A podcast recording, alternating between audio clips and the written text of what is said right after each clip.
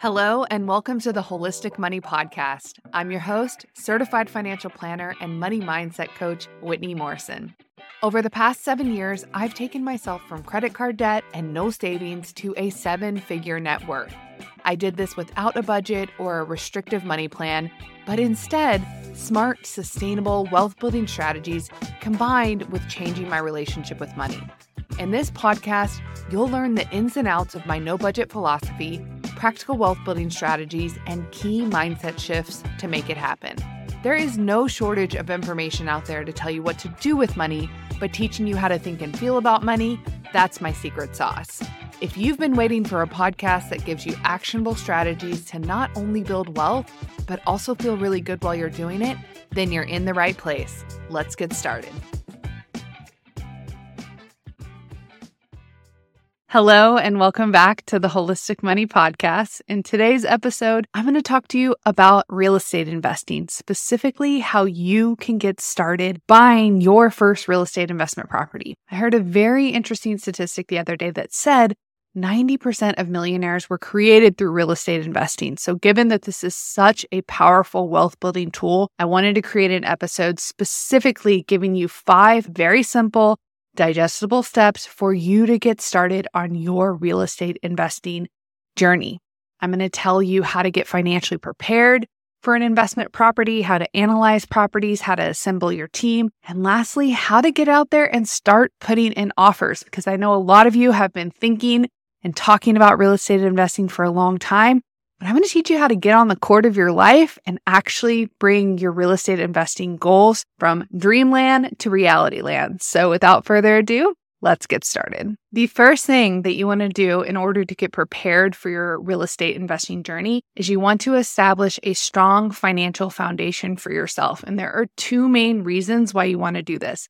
Number one is because before you go and take more risk and start to invest your money to make money through real estate investing, you want to make sure that you have a strong hold and handle over your personal finances. You want to make sure that you've already developed some really great habits with money like you have a great financial management system that you like to use. If you are not a budgeter, check out my free money map training. This is the money management system that I use personally in my life and I've used in hundreds of my clients' life to create a much better relationship with managing money and actually save and invest each month.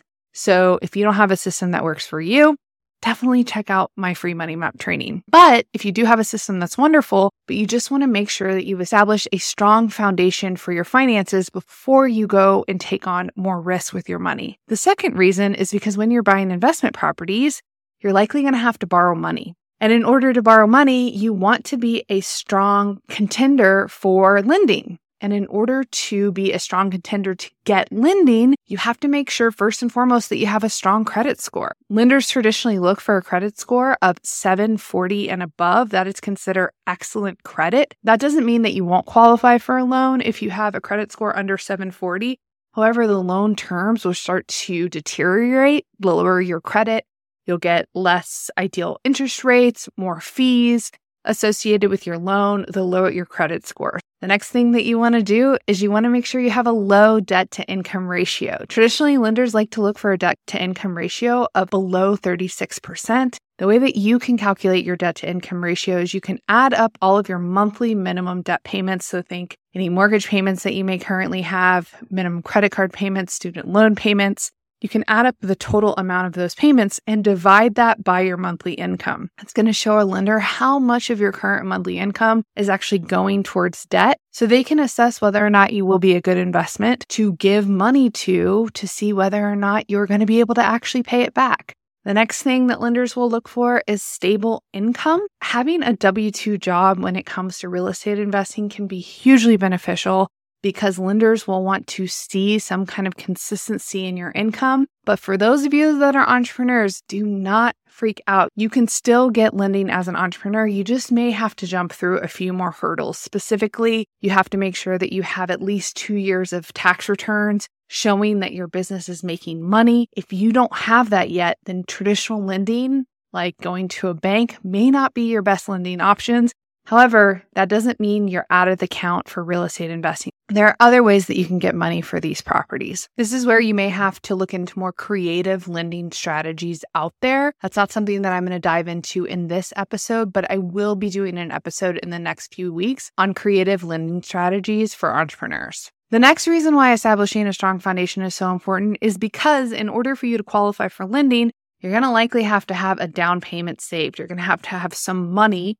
that you're going to be able to put towards a property. Now, depending upon which strategy that you use to buy your first investment property, it'll determine whether or not you need to put 3, 5, 10, 15, 20% down on a home, which can significantly shift the amount of money that you actually have to have saved. But for just step one, I want to make sure that you do have a savings plan.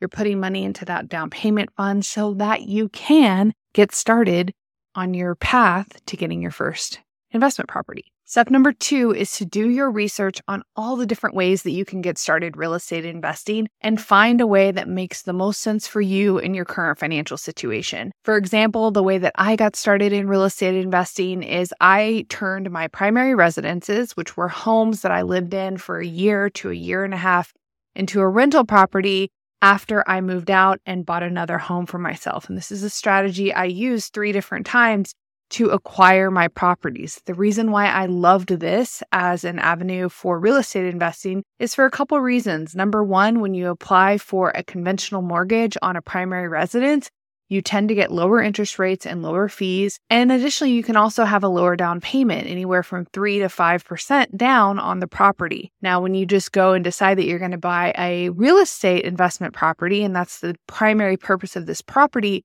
you're looking at a different kind of loan. And this loan traditionally has a higher interest rate. You also have to put at least 20 to 25% down, which can be a bit of a barrier to entry into getting your first investment property. So you want to do a little research at all the different ways that you can get started real estate investing. Another way is flipping real estate. I know this is something that a lot of people have had a lot of success at buying a home that needs renovations, renovating the home, and then reselling the home for a profit, using that profit to buy your next rental property. You can partner with other investors to buy your first real estate property. You can do short term rentals, long term rentals.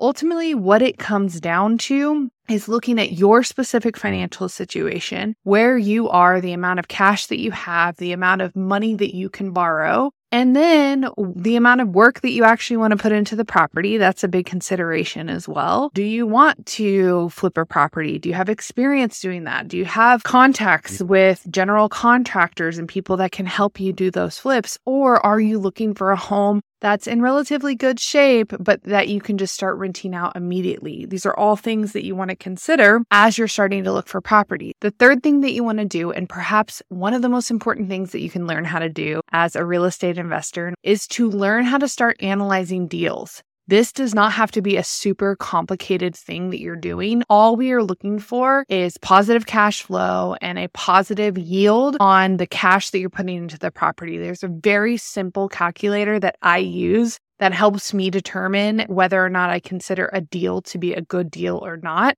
Going through this calculator and running these numbers can really help you start to explore all of the different real estate investing strategies out there. So, the first thing that I look at when I'm looking at any property is I want to look at how much expected rent that I can get off the property. And the amount of rent that I can get off of the property is dependent on how I'm going to rent it out, right? Am I going to rent it out as a long term investment? And I, am I going to rent it out as a short term rental on Airbnb? Am I going to rent it out as a mid-term rental to travel nurses that's fully furnished? So, those are three different ways that you can actually rent out this property. And the rents are different for each of those different strategies. So it's really great for you to understand okay, how much money can I get off of this and how can I get the most money out of this given where this property is located, how often people are coming to the area, is there a hospital nearby? One of the main strategies that I use for my rentals is a midterm investing strategy. I rent to traveling nurses. They tend to pay a premium for rental properties simply because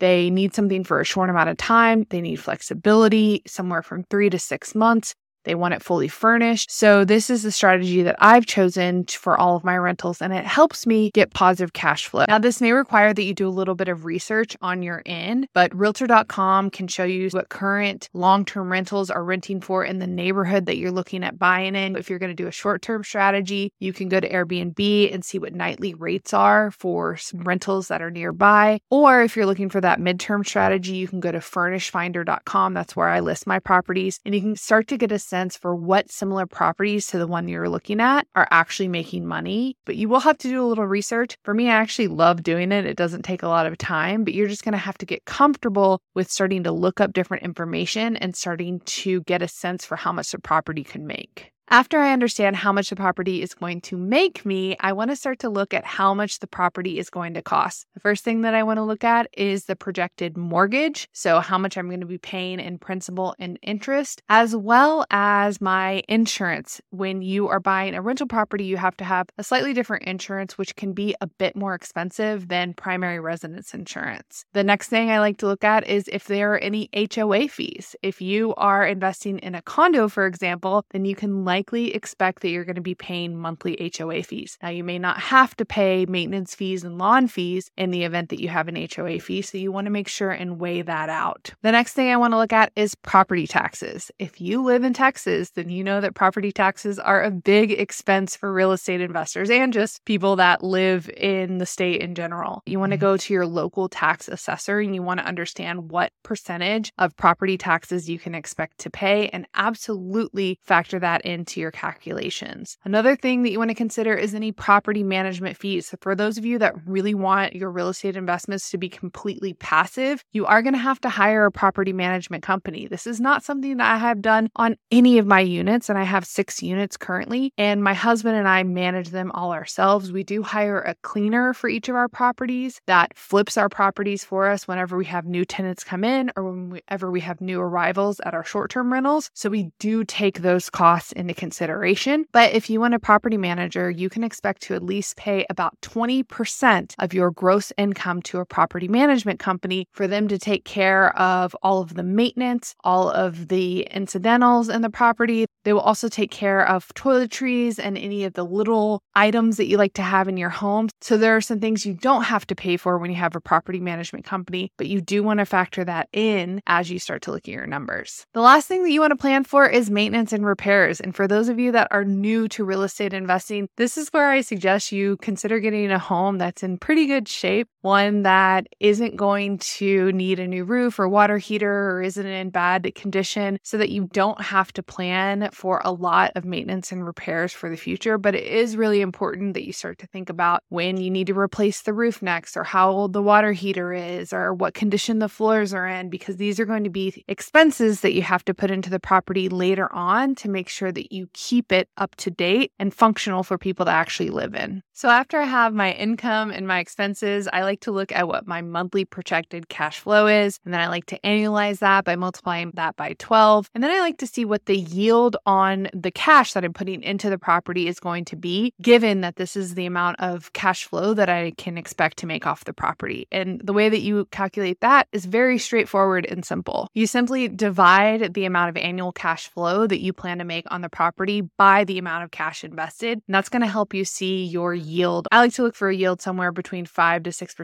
However, the higher the better. When it comes to real estate investing, analyzing the numbers is one of the most important things that you can learn how to do. The numbers truly do not lie, and they can help you make a great decision on buying your first real estate investment property. Step number four is to assemble your real estate team. Now that you have established a strong financial foundation, you've done some research on how to get it into the market, you've started to analyze deals, you want to start to assemble a team of professionals to help you actually bring your real estate goals to life. First thing that you need is a great realtor. You need to find someone that has experience in investment properties so that they can help you understand what you want to look for in a home to make it a great cash flowing property for you. The mindset of this kind of realtor is going to be very different than the mindset of a realtor that specializes in first time home buyers or luxury real estate or vacation properties. This realtor is going to have a different mindset and a different set of qualifications that they're going to look for to make sure that you are in a property that's going to cash flow and be a great investment for your future. For those of you that are in Austin and are looking for a great realtor to help you find your next investment property that's going to help you cash flow, this is actually something that my husband and I do together. My husband is a realtor. We have a lot of experience in investing and creative ways to make your properties make money. So if this is something that you are interested in, make sure to reach out to me and we could set up a time to chat about your investing goals and see if my husband and I might be able to help you.